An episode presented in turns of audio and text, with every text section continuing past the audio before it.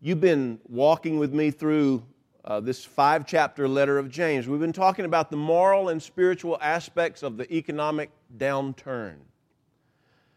This is a tough crisis you and I are in. It's the uh, worst one since the Great Depression. Most of us here were not around during the Great Depression. We have a few people in our church who were, and they tell me that these times carry them back in their memories to the times back in the 20s and 30s of the last century. James is the pastor of the church in Jerusalem. It's around 50 to 53 AD, and the area around Jerusalem is experiencing an economic downturn. It started as a famine, and it grew into a full blown crisis in the area of what is now Israel and Palestine.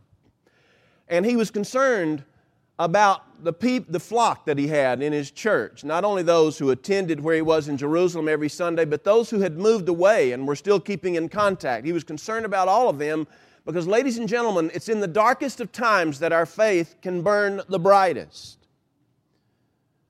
It is the trials of your life and mine that, that will dictate whether our faith is real or fake. And it is the darkness of our times that will reveal how deep is our faith in the Lord Jesus Christ. I know that some of you are going through crises. Some of it is because of this economy, but some of it has nothing to do with economy. It has to do with either health issues or relationship issues or parenting issues, dealing with, with aged parents. Lots of issues are on your plate. And I believe James has something to say to us. In the final two verses of this wonderful letter, James revisits an issue that he's already touched on once before, but he wants to leave it as the last taste in our mouths. And I think the church, not just Palmetto Baptist Church, but every church that bears the name of Christ needs this taste in our mouth because I really believe that we have lost part of our purpose.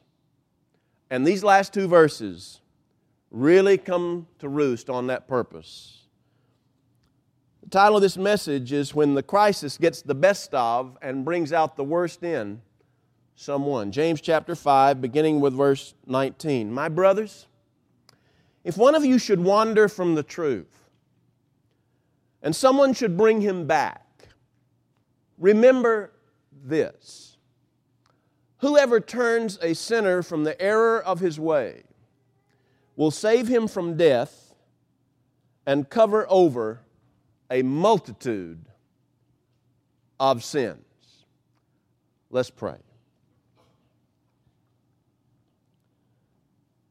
Our Heavenly Father, your Spirit is thick in this place. And Lord, we are grateful for your presence. You are the reason ultimately that we are here. Without you, there is no reason to be here. There's no reason for a church called Palmetto Baptist Church. There's no reason for a building in which we worship. There's no reason for anything we do if we don't have you. Lord, you've given us your word to guide us.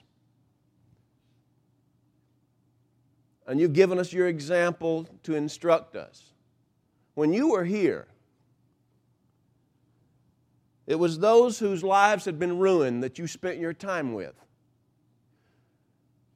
It was those people who had felt defeated, failures, and beaten down that you directed your attention toward. And Lord, you call your church to no less.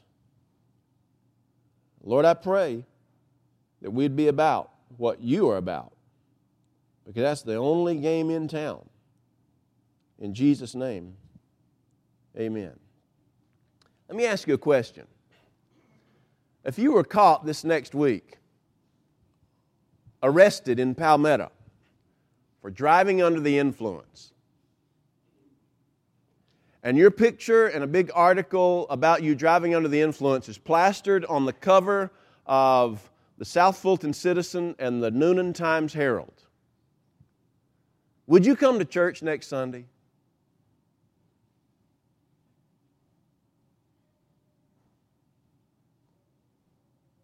Steve Brown is uh, a professor at the Reformed Theological Seminary in Orlando, Florida. He's one of my favorite authors. He's an out of the box writer.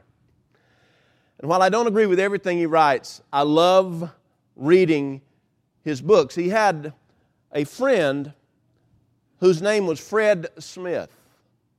And Fred Smith used to, whether it was someone he knew or a stranger that he met, he used to come up to them and he'd ask them the question if you were caught driving under the influence next week and your picture and the article were plastered all over the local newspaper, would you come to church next Sunday?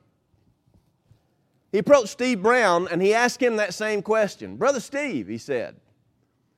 Steve was his pastor. Steve was uh, filling in at, a, at the church where Fred was the pastor. And he came up, Fred came up to Steve and said, Brother Steve, if you were caught driving under the influence, and, and continued with the question, would you come to church next Sunday? And Steve said, well, You know, Fred, you gotta, you gotta give me a warning before you ask me a question like that. And he said, Be honest with you, I don't know if I'd come to church next Sunday or not. He said, What I'd probably do, probably do is, is, uh, is, is arrange for some guys to fill in for me for probably about a month before I'd come back. And, and Fred Smith said this He said, Well, that's a shame. He said, Because church ought to be the most welcoming place that you could go next Sunday. He said, That'd be kind of like me getting in a, a horrific automobile accident and, and I was bleeding and I had broken bones. And the paramedic came to me and said, We've got to rush you to the hospital. And I said, Well, no, no, no, take me home. I've got to, I've got to get my, my wounds cleaned up and this bleeding staunched, and I've, I've got to get these bones healed, and then I'll be willing to go to the hospital. No, ladies and gentlemen. When a person has failed, the very place that they ought to be embraced is at the house of God. This is not a courtroom where we judge people, it's a hospital where we heal people. And this is a point that James feared during the crisis. The church of his day would lose sight of, and I believe it is, it is a purpose that our church, and I'm talking about the church as a whole, that includes Palmetto Baptist, I believe that is something that we have lost sight of. And, and I know this is true because I know of people who have failed miserably and who still struggle with failing. It's not like they can, they can click a light switch and also, I don't fail anymore. That was back before I knew the Lord. Now I know the Lord and I don't fail. We hear that a lot. We hear that a lot in movies that we see, so called Christian movies. Well, before, before I met Christ, I was a failure, but then I met Christ and everything's been rosy ever since. Excuse me, I'd just soon not watch a movie like that. Because real life is like this you fail before you met Christ, and then you receive Christ as your Savior, and then you walk along and you still struggle with failing. I know people who are born again Christians who are failing in their lives and they don't come to church because they know, they know, they know that it's like the church has this big spotlight and we search out those failing people and when they come in we find out where they are and we just put a narrow focus right on them. Look who's here! Mr. Failure.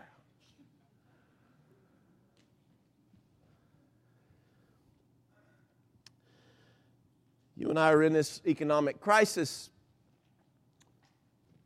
and there will be in this crisis people who fail. One of the things that, that I feel like God has shown me in, in this epistle of James, this letter of James, is that he's speaking to more than one group of people in this, in this group of Christians to whom he's writing.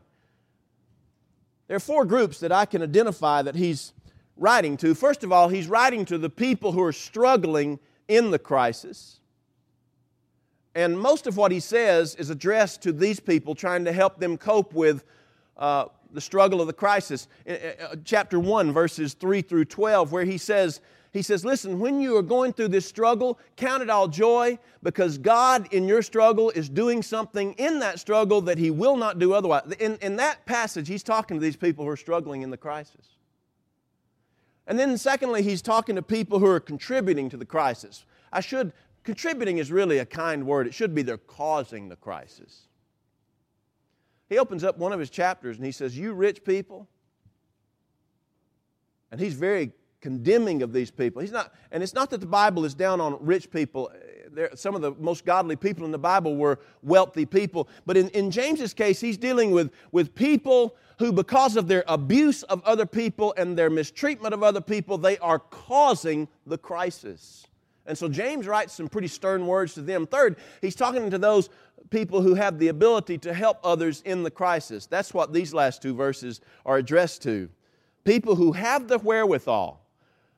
Yeah, they're going through the crisis and somewhat struggling, but by and large, they have been able to go along unscathed. They're still, they still have their income, they still have a job, they still have uh, wealth, even though it may not have been quite as much as they had a year ago or two years ago. But uh, they still have enough that they could help some people if they just open their eyes and see those people in need and reach out to them. And then finally, he, he talks to those people who have been ruined by the crisis. And James is very kind to these people. He doesn't say a whole lot to them. Instead, he lets them overhear him talking to the people who could help them. I find that amazing. Here you have over here to his right these people who have, they haven't just gone through the crisis and struggled, they have been ruined by the crisis. They've been ruined. They've fallen. They feel defeated. They feel like failures. And rather than James talking to them saying, Look, I love you and I'm, I'm here to help you and I'm, I'm going to give you some principles to live by, instead, he says, he says, I want you to listen up. And he talks to everybody else who could help them. And in that, you know, you know, we overhear better than we hear. You, you know that, don't you? We do. One of my favorite preachers, Fred Craddock, you've heard me mention his name many times. He wrote a book, a classic book in the 70s called Overhearing the Gospel.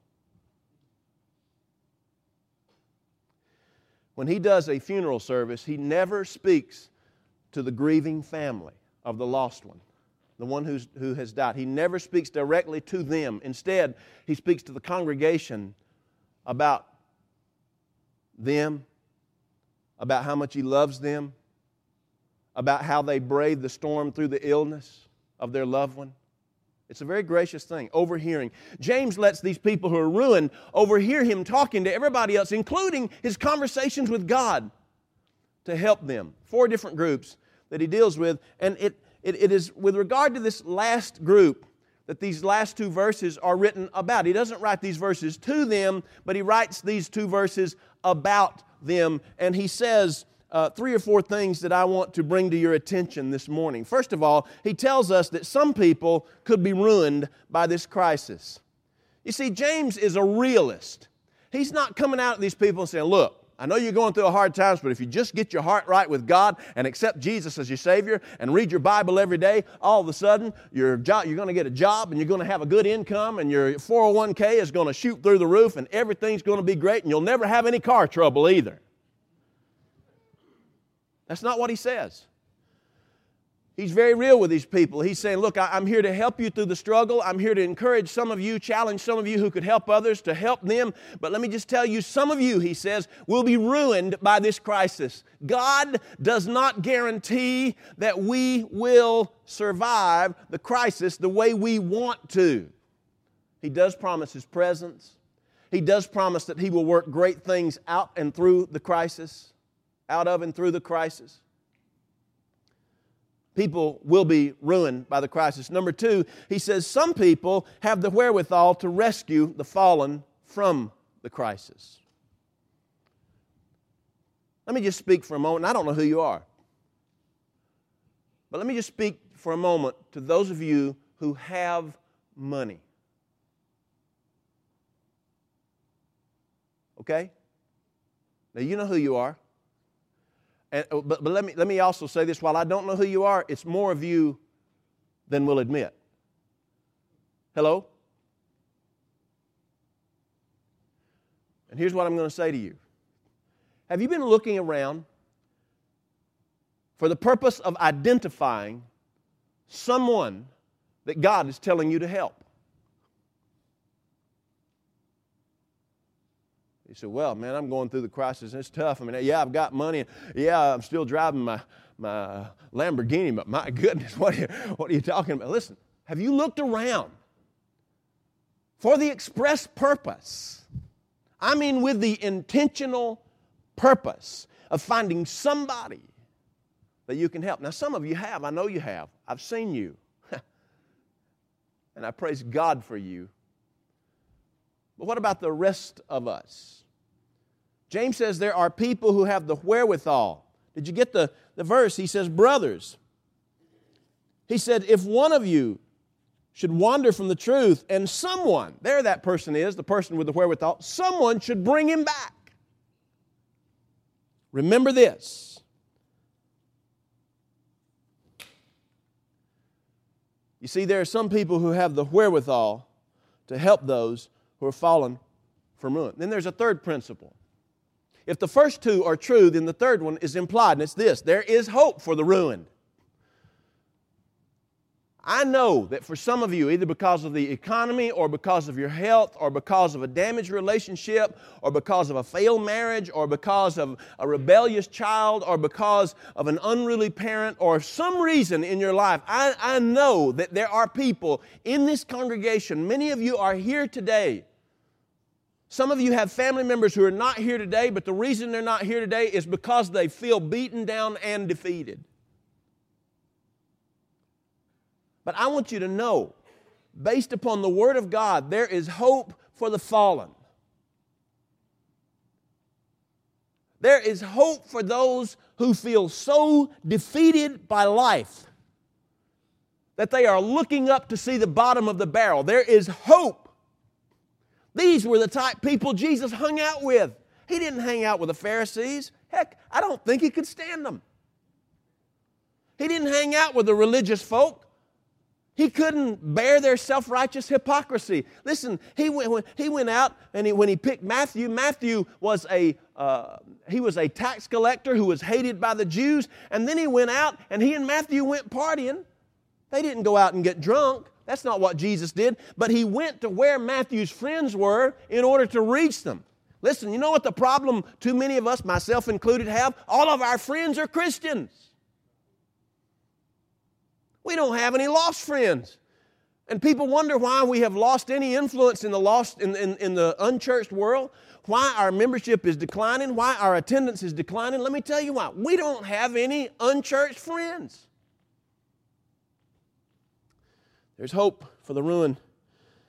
The famous Dutch painter Vincent van Gogh was raised as a Christian, but he entered a period in his life where he was discouraged and depressed, and he tossed out his Christian faith. I mean, just tossed it out, abandoned it for a time in his life. And he was painting during that time. And what we now know that, that a lot of people didn't know at the time he lived was that Van Gogh attributed certain colors to certain uh, attitudes and feelings in his life. And one of the colors that he attributed uh, to uh, an attitude in his life was the color yellow. He attributed yellow to hope and renewal during the deepest, darkest part of his life. He painted a famous painting that's called The Starry Night. You've seen it, even though if you didn't know it was Van Gogh, you've seen it. And, and there is yellow in that picture, but it's swirled up in the sky. It's in swirls around the sky, something that is unreachable. There is a church in that painting. There's not a bit of yellow anywhere in that church. He had lost hope in the very place, ladies and gentlemen, where he should have found hope, where he should have been able to find hope. But when he looked for hope in the church of his day, he found a place that offered, guess what? No hope. And as a result, hope was somewhere way up in the stars and unreachable for Vincent van Gogh. I'm glad to say that Sometime later in his life, the Lord kept working with him, and Van Gogh returned to his Christian faith. And he embraced the Lord anew. And during that time when he was, he was growing again in hope, he painted another painting. It was called The Raising of Lazarus. You may have seen it, it's full of yellow. Full of yellow. It's all about resurrection, full of yellow. You see, Van Gogh felt that he was like Lazarus, totally dead in failure and defeated, and yet through his relationship with the Lord, he was resurrected. And so this new painting is full of yellow. Not only that, if you ever see, if you ever see Van Gogh's painting of the raising of Lazarus, look at it very closely. In particular, look at the face of Lazarus. Because in the face of Lazarus, Van Gogh put his own face. because this painting reflected not only a renewal of hope in his relationship with Christ, but it also depicted the fact that he saw himself as the Lazarus who was raised again to new hope. There is hope for the ruined. Ladies and gentlemen, you will come through your crisis. The final thing that he tells us, James tells us in these two verses, is not only is there hope for the ruin, but there is a reward for the rescuer. There's a reward for the rescuer.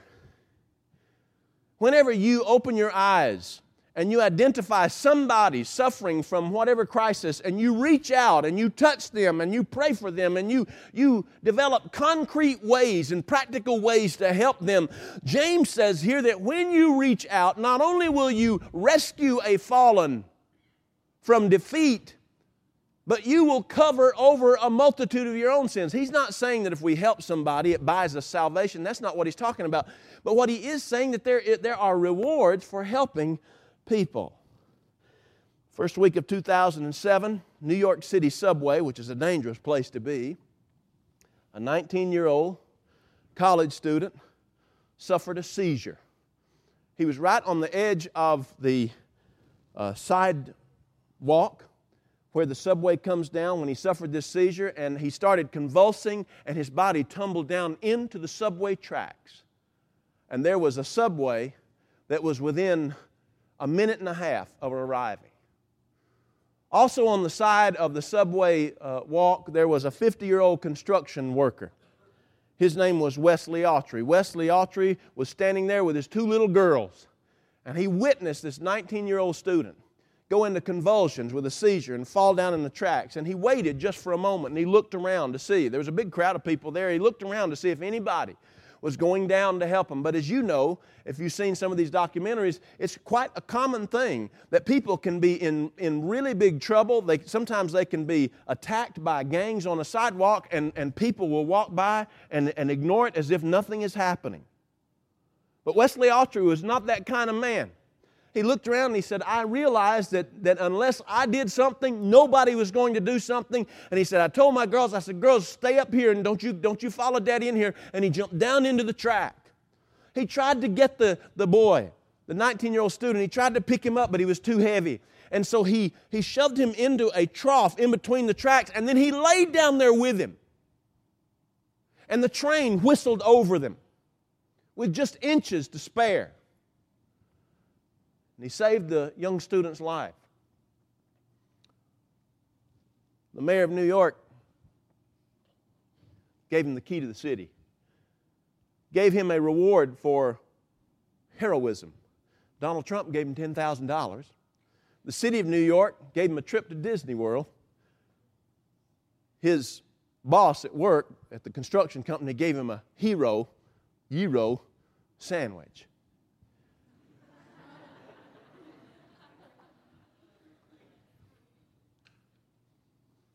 He was invited on David Letterman, The Ellen Show. Somebody asked him how it feels to be such a hero. He said, Well, he said, I looked down there and that boy was in those tracks, and I knew it was time for that subway to come. And he said, It dawned on me he needed help, and somebody needed to help him. And if I didn't do it, nobody was. And he said, You know, all these accolades and stuff, they're great. But he said, At the end of the day, here, here's what I was thinking. He said, What better way to start off a day than by saving somebody's life? That's what we're about, ladies and gentlemen.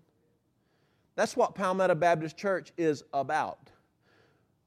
It's about saving the fallen. It's about rescuing the ruined. It's about bringing encouragement to, to the defeated. It's about finding people who are hurting and offering the salve of your prayers and your companionship and your words of mercy.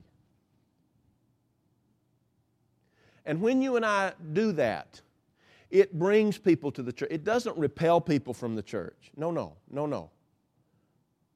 It brings people to the church family.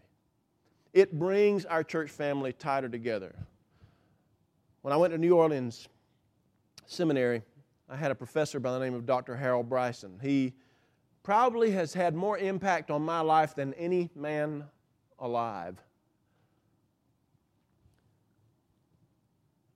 He memorized the book of James one time when he preached it, preached a series through it. And he got to these final two verses, and he was trying to study, prepare his heart to preach on these final two verses. And he was driving through his town in, in uh, New Orleans, and he saw a record truck go by, just a tow truck. But there was a slogan written on both sides, on both doors of that record truck. It said, Our business is picking up. Ladies and gentlemen, you may not see it, but on that front door and on these side doors, on the back door of the fellowship hall, on the outside of these windows, is our slogan. The business of this church is picking up people. That's what we're about. And to the extent that we do that, we will be the Lord's church. And to the extent that we don't, we'll just be another club that meets here on Sunday morning. Let's pray.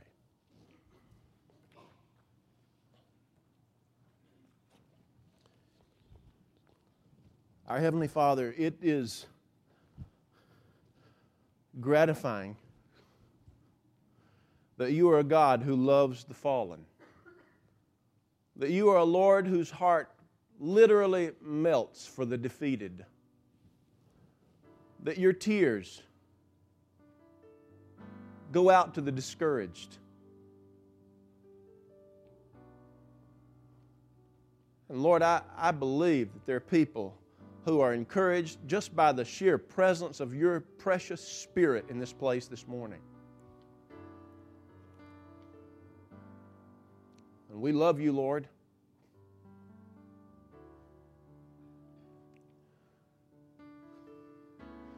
Lord, in this congregation today, not only are we encouraged, but I believe that there are people who need to make a decision.